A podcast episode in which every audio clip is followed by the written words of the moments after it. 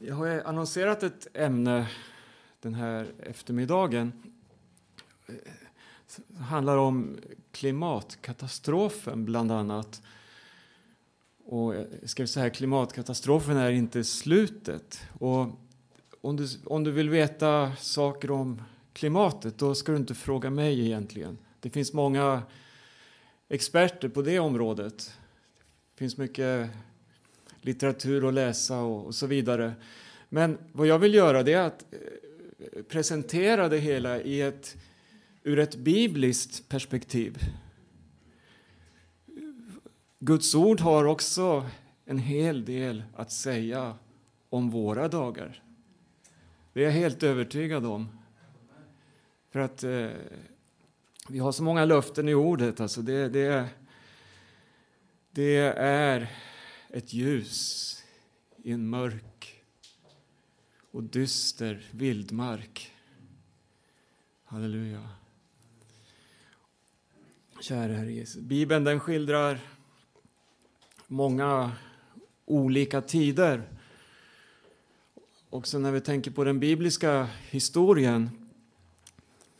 Och, och också där kan vi läsa om eh, hur olika katastrofer har eh, drabbat mänskligheten. Och det här är många gånger då som en konsekvens utav människans eget handlande. Och det, det är slående likt det vi möter idag. Man skyller mycket av utvecklingen och konsekvenserna på människans exploatering av planeten. När man läser de här eh, eh, vetenskapliga rapporterna och de här lite mera ja, de, de som har sin grund då i, och, och, det som ofta presenteras för oss det, det är just människans ingrepp och människans förmåga att förstöra. Det, det, det låter som Noa tid. Visst gör det? Käre Gud. Noa och Sodoms tid. Hur var Sodoms tid? Ja, Gud han steg ner till Sodom för att se själv om, om människorna levde utifrån de rop som steg upp till honom. Vi ska gå ännu längre tillbaka i historien. Så eh, vi möter ju redan eh, den första generationen. Alltså, vi, vi, Gud skapade himmel och jord. Gud gjorde allting skönt, han gjorde allting underbart. Han skapade människan till sin avbild, till att leva i gemenskap med henne. Gud satte människan där och så planterade han en lustgård. Eh, ett paradis. Det här, det här som åh, ger mättnad. Allt var gott, allt var underbart. Men vad händer? Synden kom ju in i människan. Olydnaden och, och sen accelererade det här den här, det här giftet, syndagiftet, ondskan. Och när vi läser då i Första Mosebok 4 så möter vi Adams och Evas äldste son och redan där möter vi många tragiska händelser. Vi kan slå upp det, Första Mosebok 4. Då står det i tredje versen så här. Efter en tid hände sig att Kain bar fram en offergåva åt Herren av markens gröda. Ja. Kain, käre Jesus. Det står att han bar fram en offergåva åt Herren av markens gröda. Tidigare kan vi läsa om hur marken blev förbannad för människans skull. På grund av synden Eh, vi kanske återkommer till det. Även Abel bar fram sin gåva av det förstfödda i sin jord, av djurens fett. Och Herren såg till Abel och hans offer. Här finns det många förebilder som, som, som pekar mot försoningen. Halleluja.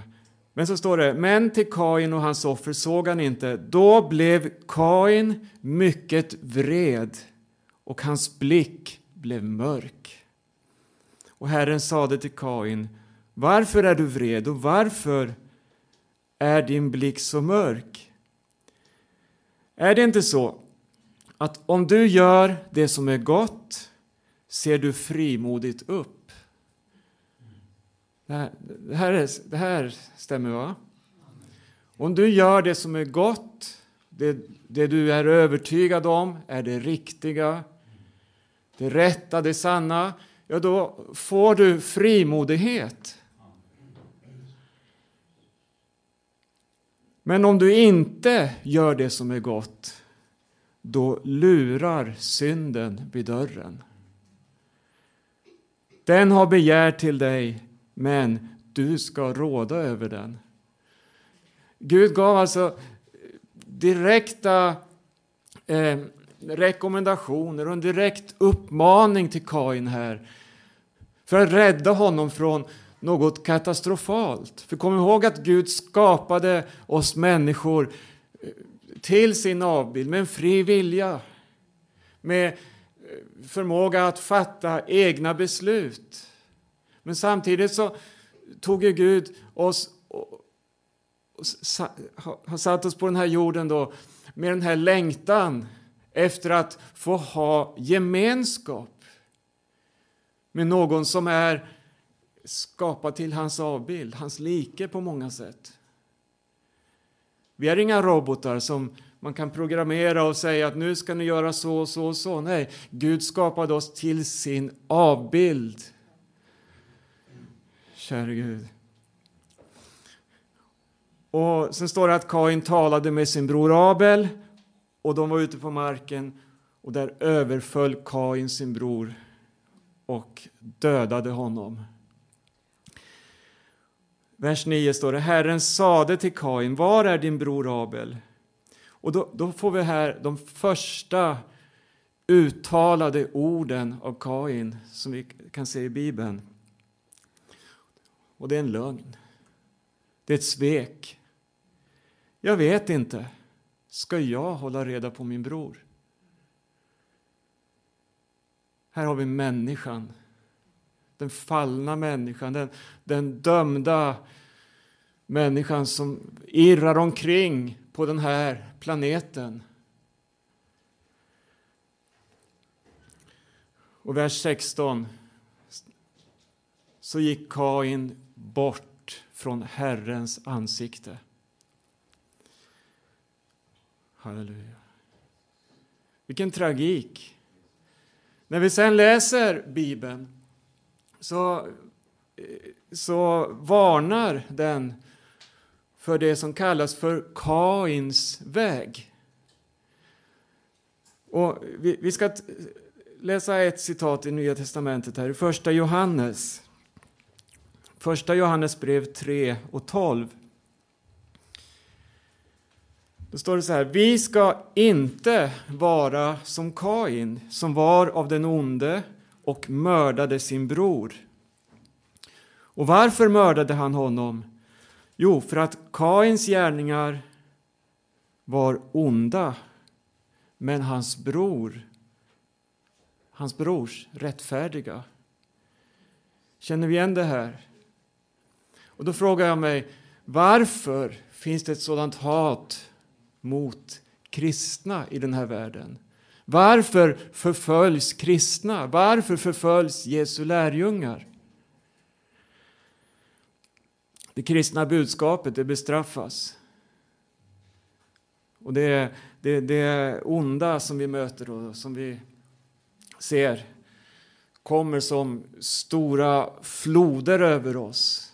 Det normaliseras och blir liksom det nya normala. Det här som, som tar bort människans identitet. Det här som, som, som gör att människan blir bara en produkt. Vare sig man eller kvinna. Man blir något, ja, vi, vi möter ju också hur det, hur det här ger konsekvenser inom skolvärlden som vi hörde här. Det finns lärare som det har skrivits mycket om idag som, som inte vill säga hen till sina elever. En lärare får sparken av den orsaken. Med lagens stöd. Ja. Och nu talar jag inte om förföljelse då i diktaturstater, utan jag talar om våra egna demokratiska länder då, som vi säger. Käre Gud i himmelen. Alla de här tingen som händer, allt det här som, som håller på att formar dagens människor, dagens unga generation. Det, det är den här floden som går ut och det som har sin upprinnelse i det som Bibeln kallar för Kains väg. Judas, vers 11. Så möter vi ett liknande budskap. Ve dem, de har gått in på Kains väg. Jag skulle vilja tillägga här svekets och våldets väg, för det är det det representerar. De har kastat sig ut i Biliams villfarelse mot betalning. Här har vi ekonomin också, som styr så mycket. De har gjort uppror som Kora och gått under. Kora som gjorde uppror mot Mose. Kains väg. Vi kan också säga de många religionernas väg det här, det här intrareligiösa som ska samla mänskligheten kring en ledare. Ska samla mänskligheten under någons baner eh, som vi möter här i Guds ord. Guds ord varnar för det som ska övergå jorden och hur människor ska på olika sätt fångas. Och så ska man se upp till någon stor frälsande makt som man tror är framtiden och hoppet, men det är bara en väg mot en katastrof. En väg bort ifrån ljusets väg, bort ifrån Gud. Käre Gud. Så Kains väg han som tog av markens frukt. Av, alltså, det representerar så oerhört mycket.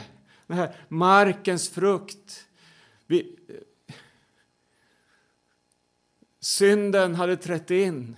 Och, det, och, nu trodde man då att genom våra ansträngningar, genom att vi ska kunna bygga och skapa en värld, så behöver vi inte längre Gud, vi klarar oss ändå. Men man gör inte det. Människan är i starkt behov av att leva i en Guds relation. För att det finns ingen annan eh, lösning, alltså, det finns ingen annan framkomlig väg. En värld som är märkt av synden, av fördömelse, det finns ingen annan möjlighet för människan än att få sätta sitt hopp till Gud. Och, och då har vi då Kains väg, men så har vi Abel. Han som bar fram av det förstfödda ur jorden. Offrade det till Gud och det var ett välbehagligt offer inför Gud. Herren Jesus Kristus själv gav sitt liv för att ge människan en ny chans. Halleluja. När tiden var inne, pris för Gud, då sände Gud sin son Jesus. Inget förhastat, inget oplanerat. Nej, Gud har allt i sin hand. Tider och stunder som kommer och går. Vi vet, vi vet inte allt. Vi kan inte sia om framtiden och veta vad som händer imorgon. Men Gud har allt i sin makt. Och därför kan vi mitt i det här mörkret, mitt i det här lidandet, mitt i den här ondskefulla världen där man förnekar Gud, där man trampar på Guds ord, mitt i allt det här så kan vi vila i Gud och veta, ja men Herren lever. Herren lever och han leder sitt folk framåt. Kära Jesus. När vi går eh, ett par kapitel framåt så kommer vi till den här berättelsen om Noa. Vad hände? Eh, det finns en viktig vers i det sjätte kapitlet. Det är vers 8. Men Noa hade funnit nåd inför Herrens ögon. Den här versen kan vi överföra också till våra dagar, för vi lever i en nådatid. Vi lever i en tid när domen är uttalad. Domen över den här världen fick vi ta emot av Jesu undervisning då han kom hit och vandrade på jorden. Då började han tala om de yttersta tingen. Vad som ska övergå jorden.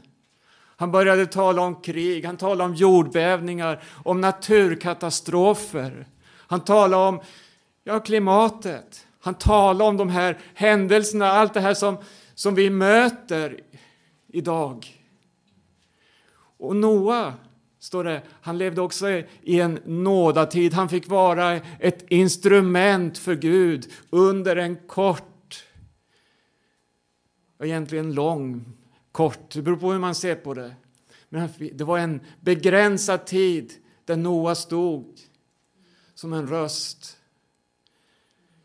Det var en nådatid. Och vi läser verserna innan, från vers 4.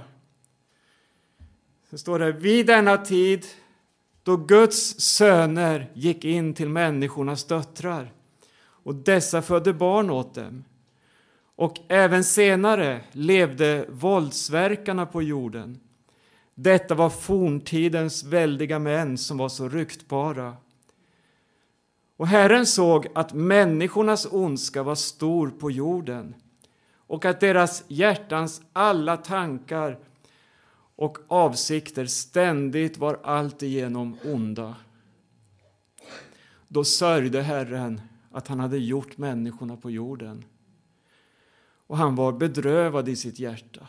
Gud ångrade sig, står det i 1917. Vilken bedrövelse, vilken situation. Ondskan var så kompakt. Käre Gud, Herren sade Människorna som jag har skapat ska jag utplåna från jordens yta. Både människor och fyrfotadjur, kräldjur och himlens fåglar. Jag sörjer att jag har gjort dem. Käre Gud. Och så kommer det här. Men det här var ändå inte slutet, syskon. Men Noa hade funnit nåd inför Herrens ögon. Den här versen inger hopp. Tänk att det finns nåd att få också i vår mörka tid. Halleluja. Och sen, sen efter det här så kommer då berättelsen om Noa. Han var en rättfärdig man, fullkomlig bland sina samtida. Han vandrade med Gud, men jorden blev mer och mer fördärvad inför Gud och full av våld. Gud såg på jorden och se, den var fördärvad eftersom alla människor levde i fördärv på jorden. Då sade Gud till Noa, jag har bestämt mig för att göra slut på allt levande, för jorden är full av våld på grund av dem. Se, jag ska förgöra dem tillsammans med jorden. Och så får Noa uppdraget här, gör dig en ark. Och jag tycker det här uppdraget också ljuder till oss. Se dig som en Noa i vår samtid. Gör dig en ark. Vad är det för ark? Ja, Bibeln har svaret på det. Det handlar ju om Kristus, det handlar om Jesus. Församlingen i tiden är köpt från den här världen för att tillhöra Gud. Församlingen är inte av den här världen. Församlingen hör himmelen till. Församlingen hör Guds rike till. Halleluja. Där har vi vårt rätta medborgarskap. Det är skrivet. Jesus själv har signerat med sitt eget blod och sagt det här är min älskade brud som hör mig till och som hör himmelen till. Allt det här är väl beprövat. Allt det här har gått igenom alla eh, juridiska experters utlåtanden och kontroller. Det finns inte ett enda misstag i Guds handlande. Gud handlar. Och så köper han ett helt folk genom att ge ett offer som är värdigt. Och nu bara sköljer in massa eh, olika berättelser från Gamla testamentet som pekar fram mot den här händelsen när Jesus ska komma. Hela Bibeln andas det här budskapet. Herren kommer. Här har vi människans hopp. Halleluja. Det finns många som kritiserar då det här som skedde på Noa tid. Gud, han är så grym. Hur kunde han tillåta att en hel värld gick under på det här sättet? Men jag skulle vilja vända på det. Hade Gud inte gripit in, vad hade hänt då? Då hade människan förmodligen förintat sig själv genom all sin ondska. Hade förstört all, allt som Gud hade gett, allt som Gud ville för att frälsa människan. Gud grep in och hindrade en värre katastrof. Man hade kanske utplånat sig själv för länge sedan genom all ondska, de här alla onaturliga relationer vi läser om. Guds söner, människans döttrar och så vidare. Det här som var en styggelse inför Gud. Nej, Gud har satt upp värderingar. Gud har satt upp en, alltså mönsterbilder. Herre, det gäller att bevara det Gud har skapat, det Gud har gett oss, eller hur? Kära Herre Jesus.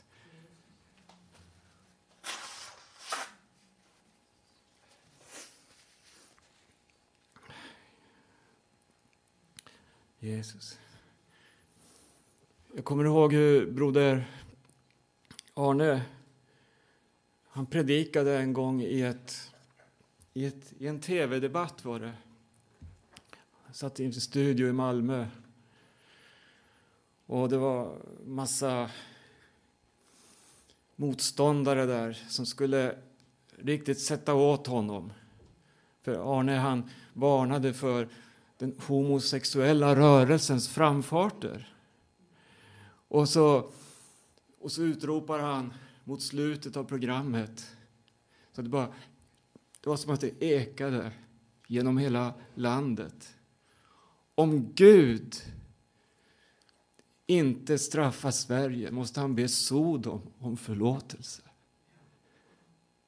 För så illa ställt är det med den här feministiska utvecklingen. Käre Gud. Det här raseras.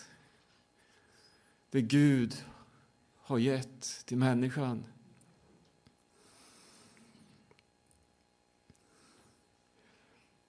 Jag sa så här, floden, det var inte slutet. Käre Gud. Däremot så var det en ny början. Inte bara för Noa och hans familj, utan också för alla dem som gick under. Har du tänkt på det? Jag ska återkomma till det strax. Det var, vi ser Guds barmhärtighet i det här handlandet. När Jesus eh, talar om sin tillkommelse, då påminner han om Noa och Noa-tid. När han talar om tidens slut. Och vi slår upp Matteus 24. Eh, från vers 35. Himmel och jord ska förgå, men mina ord ska aldrig förgå. Men den dagen eller stunden känner ingen, inte himlens änglar, inte ens Sonen, ingen utom Fadern. Så som det var under Noas dagar, så ska det vara när Människosonen kommer. Under dagarna före floden åt de och drack, de gifte sig och blev bortgifta ända till den dag då Noa gick in i arken. Och de visste ingenting förrän floden kom och ryckte bort dem alla. Så ska det bli när Människosonen kommer. Då ska två män vara ute på åken. Den ene ska tas med, den andra lämnas kvar. Två kvinnor ska mala vid kvarnen. Den ene ska tas med, den andra lämnas kvar. Och så säger Jesus, var därför vakna. För ni vet inte vilken dag er Herre kommer. Men det står här om någonting plötsligt, ett alarmerande budskap som det var på Noa tid. Människorna hade möjligheten på ett sätt att förbereda sig. Men Noa fick gå ensam in i arken med sin familj. Det står att han skulle bygga den för sin familj i och för sig. Men han, det står också om Noa att han var en rättfärdighetens förkunnare. Käre Jesus. Vi är satta att förkunna, eller hur? Vi är satta att, att eh, sprida detta budskap ifrån Gud. Jag tänker på vår, vår tid och allt det här, de här, alla de här signalerna som vi får höra, allt vi får se, allt, eh, alla dessa apokalyptiskt präglade händelser. Det, när man, när man läser media, ord som används i vanliga streammedia, alltså i dagspressen, de, de vet inte vad de ska skriva till sist, utan då skriver de apokalypsen är här, undergången är här, och så använder de bibliska uttryck för att förklara det som, som sker, det som sker med klimatet. Översvämningar, bränder och så vidare. Man, man använder sådana här uttryck. Avgrunden. Och det här läser vi alltså i profan media och det här kan, det här kan alla reagera över och reflektera över. Men Jesus, han sa någonting mycket mera, någonting mycket viktigare. Han, han varnade inför alla dessa händelser och så sa han, vaka, bed. Du behöver få dina ögon öppnade för vad Gud har att förmedla i dessa dagar. Du behöver ha dina, en, en direkt kontakt med himmelen, med den eviga världen.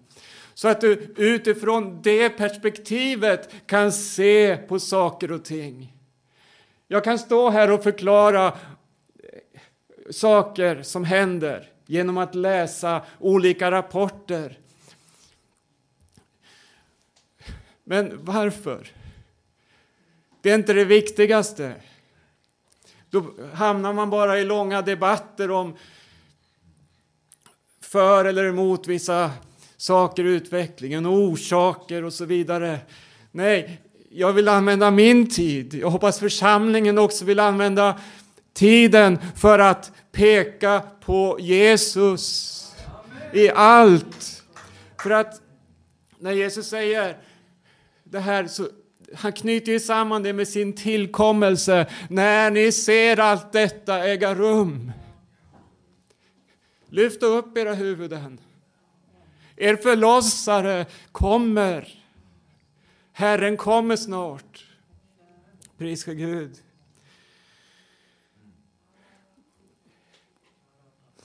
I Petrus första brev ska vi läsa något.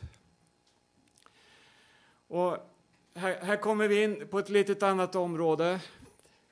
Men det hör samman också. Hoppas kunna knyta ihop det här. Eh, vi läser här om något som för våra tankar till Golgata och till den seger som Jesus vann över synden och döden. Men som också kopplas till Noa tid det, det här är ett ord som visar att det finns hopp bortom katastroferna. Det finns hopp även om jorden går under. Förstår ni? Det finns ett rike som består. Halleluja. För alltid.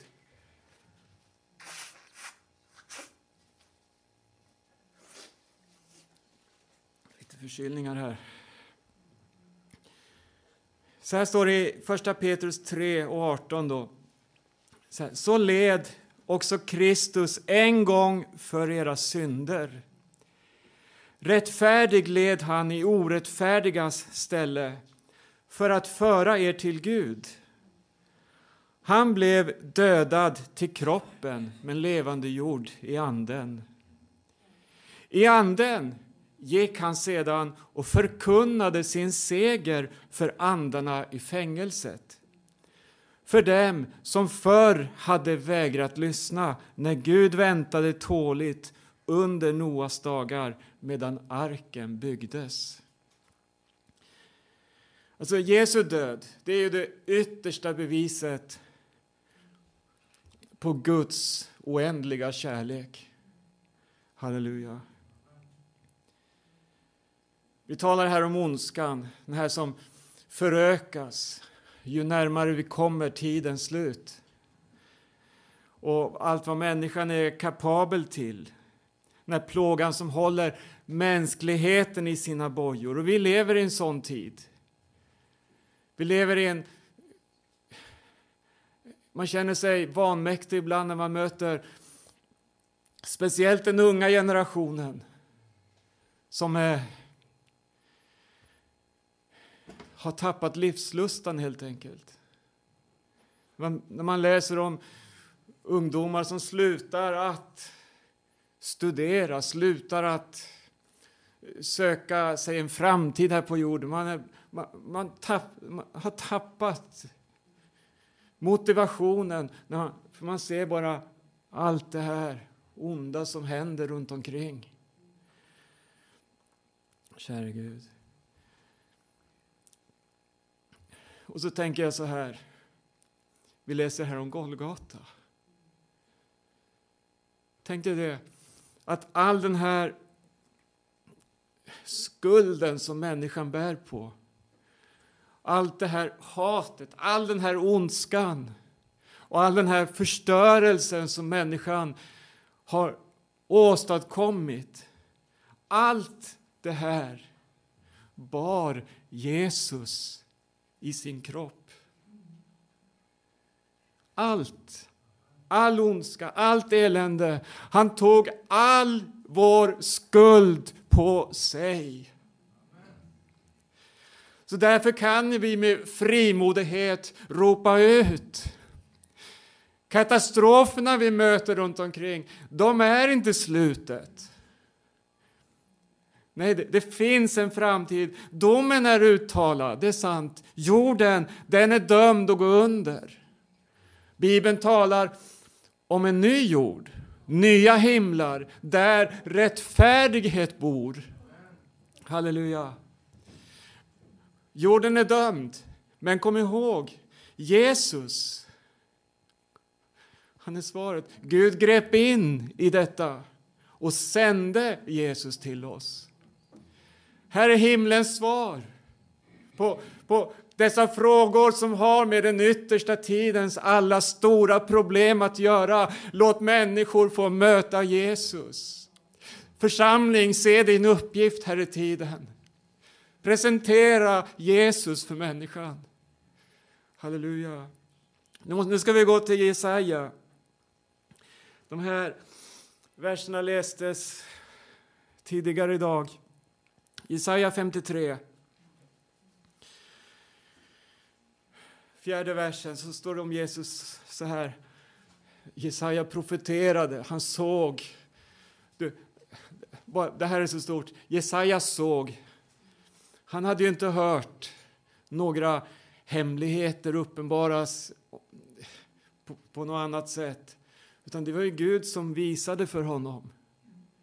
Det är på det här sättet vi också kan guidas i tiden utav den helige Ande. Herre, visa oss din väg. Men det står om Jesus underbart här, så öppnade han inte sin mun. Han blev genomborrad för våra brott, slagen för våra synder. Straffet blev lagt på honom för att vi skulle få frid. Och genom hans sår är vi helade. Jag läser vidare. Vi gick alla vilse som får. Var och en gick sin egen väg, men all vår skuld lade Herren på honom. Han blev misshandlad, men han ödmjukade sig och öppnade inte sin mun. Som ett lamm som förs bort för att slaktas.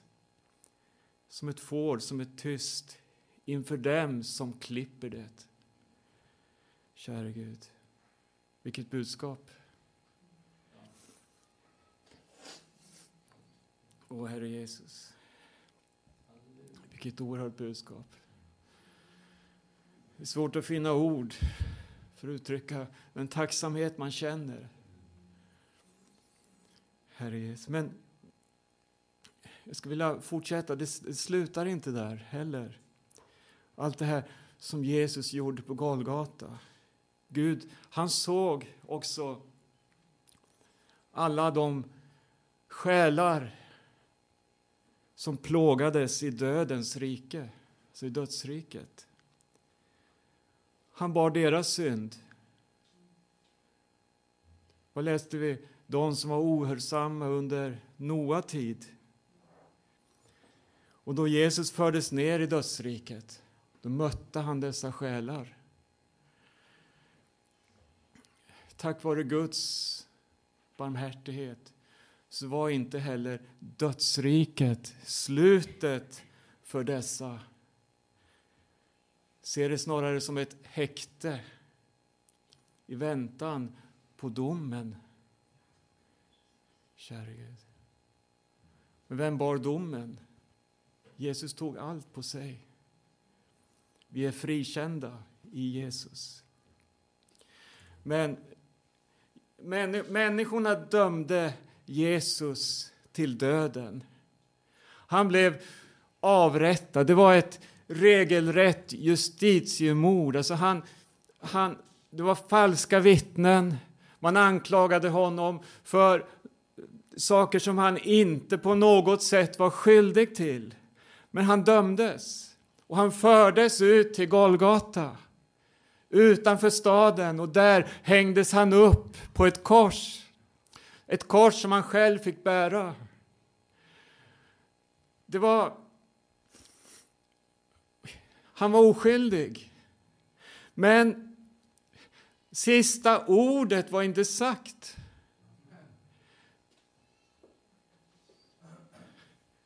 Domaren över all orättfärdighet, det är Fadern som sitter på tronen. Tänk dig, det står här vi läser vers 8. Genom våld och dom blev han borttagen. Vem i hans släkte betänker att när han rycktes bort från det levandes land blev han plågad på grund av mitt folks brott. Och jag kopplar det här direkt till när Jesus i dödsriket. Tänk dig det här.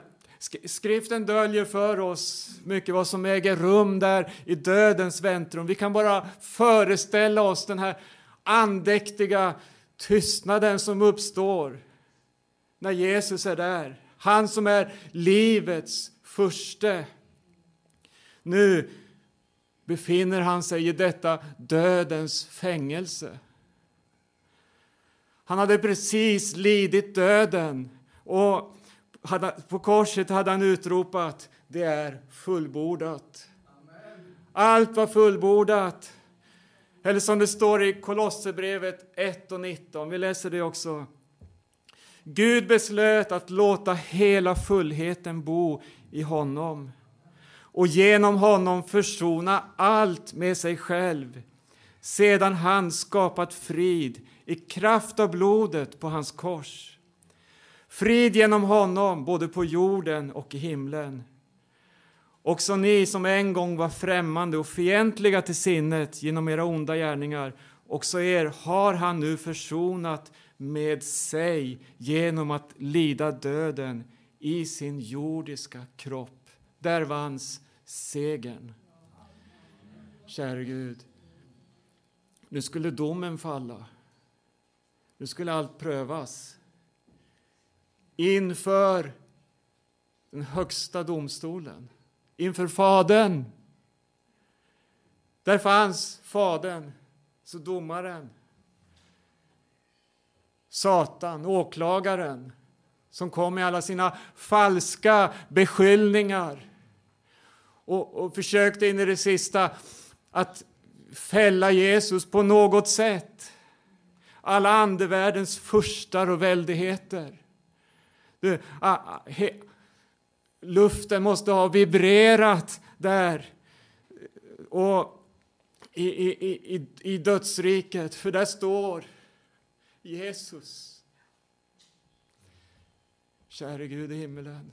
Och så, så det är som att man kan höra utropas ifrån Fadern frikänd. Det finns ingenting hos Jesus som han kan bli dömd för. Nej, han är rakt igenom ren. Rakt igenom utan synd, utan skuld. Det enda han är full av det är kärlek och rättfärdighet. Kärlek till människan, kärlek till skapelsen, kärlek till alla oss som lever och har levt på den här jorden. Halleluja. Han vann seger över döden, över synden. Halleluja. Och det här räcker för att alla människor som lever och har levt ska kunna få uppleva samma befrielse. Pris ske Gud. Namnet Jesus. Namnet Jesus borgar för en full och härlig frälsning. Käre Gud, och så börjar det rassla där i dödens rike. Bojor faller av. Jesus, han går fram och tar nycklarna, halleluja, från döden och dödsriket. Pris för Gud. Vilket uttåg! Va?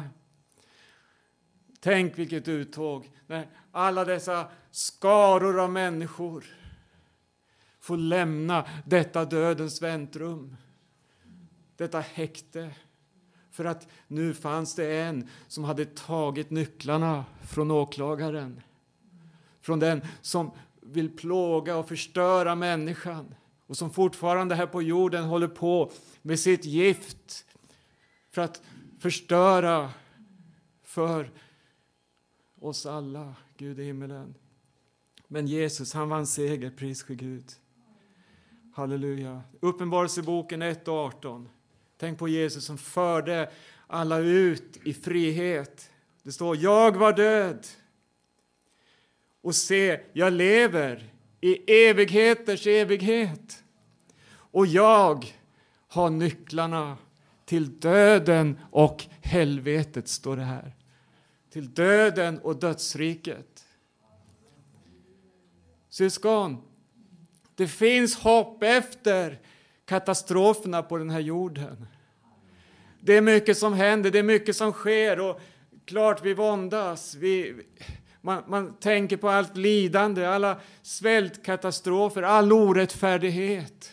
Och våra välfärdsländer som har så stor skuld till många andra länder på grund av vår levnadsstandard och så vidare. Det är viktigt att vi blir befriade också från denna materialism, verkligen, och söker Guds väg för församlingen. Har vi bröd, har vi föda för dagen, så ska vi nöja oss med det, säger Bibeln.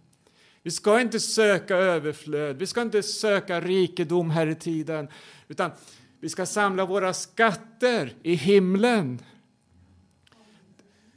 Där kommer inga tjuvar eller ingen mått och mal, ingen rost in, ingenting som förstör. Samla skatter i himlen och det gör du genom att söka Guds vilja. Kristi lag, halleluja. Uppfyll Kristi lag. Så här, bär varandras bördor så uppfyller ni Kristi lag. Käre Jesus. Jag ska avsluta med att gå till eh, Lukas 21.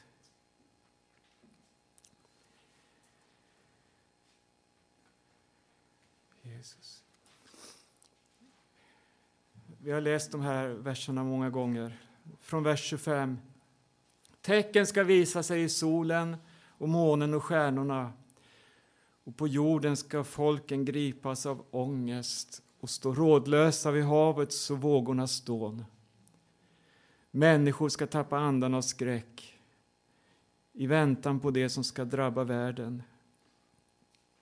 För himlens makter ska skakas.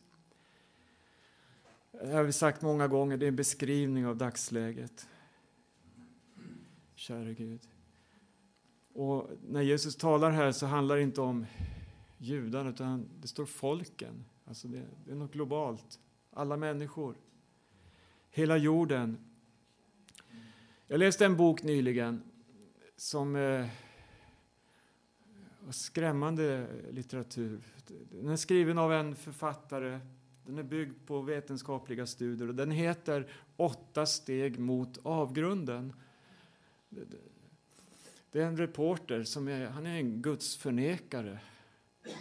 Han beskrev åtta olika skeenden i vår utveckling. Och hans konklusion efter varje kapitel, det var det här, det finns inget hopp. Ungefär, det är slut. Men samtidigt, vi måste försöka göra allt vi kan. Men han, han kunde inte hitta lösningen. Det var skrämmande fakta. Och så tänkte jag, men det här budskapet borde ju ropas ut ifrån kristenheten. För vi har ju något mer att komma med. Vi har ju något... Vi har nyckeln för människor. Käre Jesus. Då ska man se Människosonen komma i ett moln med stor makt och härlighet. När det här börjar hända, så räta på er och lyft era huvuden. För er befrielse närmar sig. Halleluja. Amen. Jag tror jag stannar där. Hoppas det får bli till hjälp för någon, till väckelse. i Våra hjärtan. Halleluja. Tiden är kort, syskon. Herre Jesus Kristus. Är det någon som vill leda oss i bön och prisa Jesus med oss, så gör det. Halleluja, halleluja.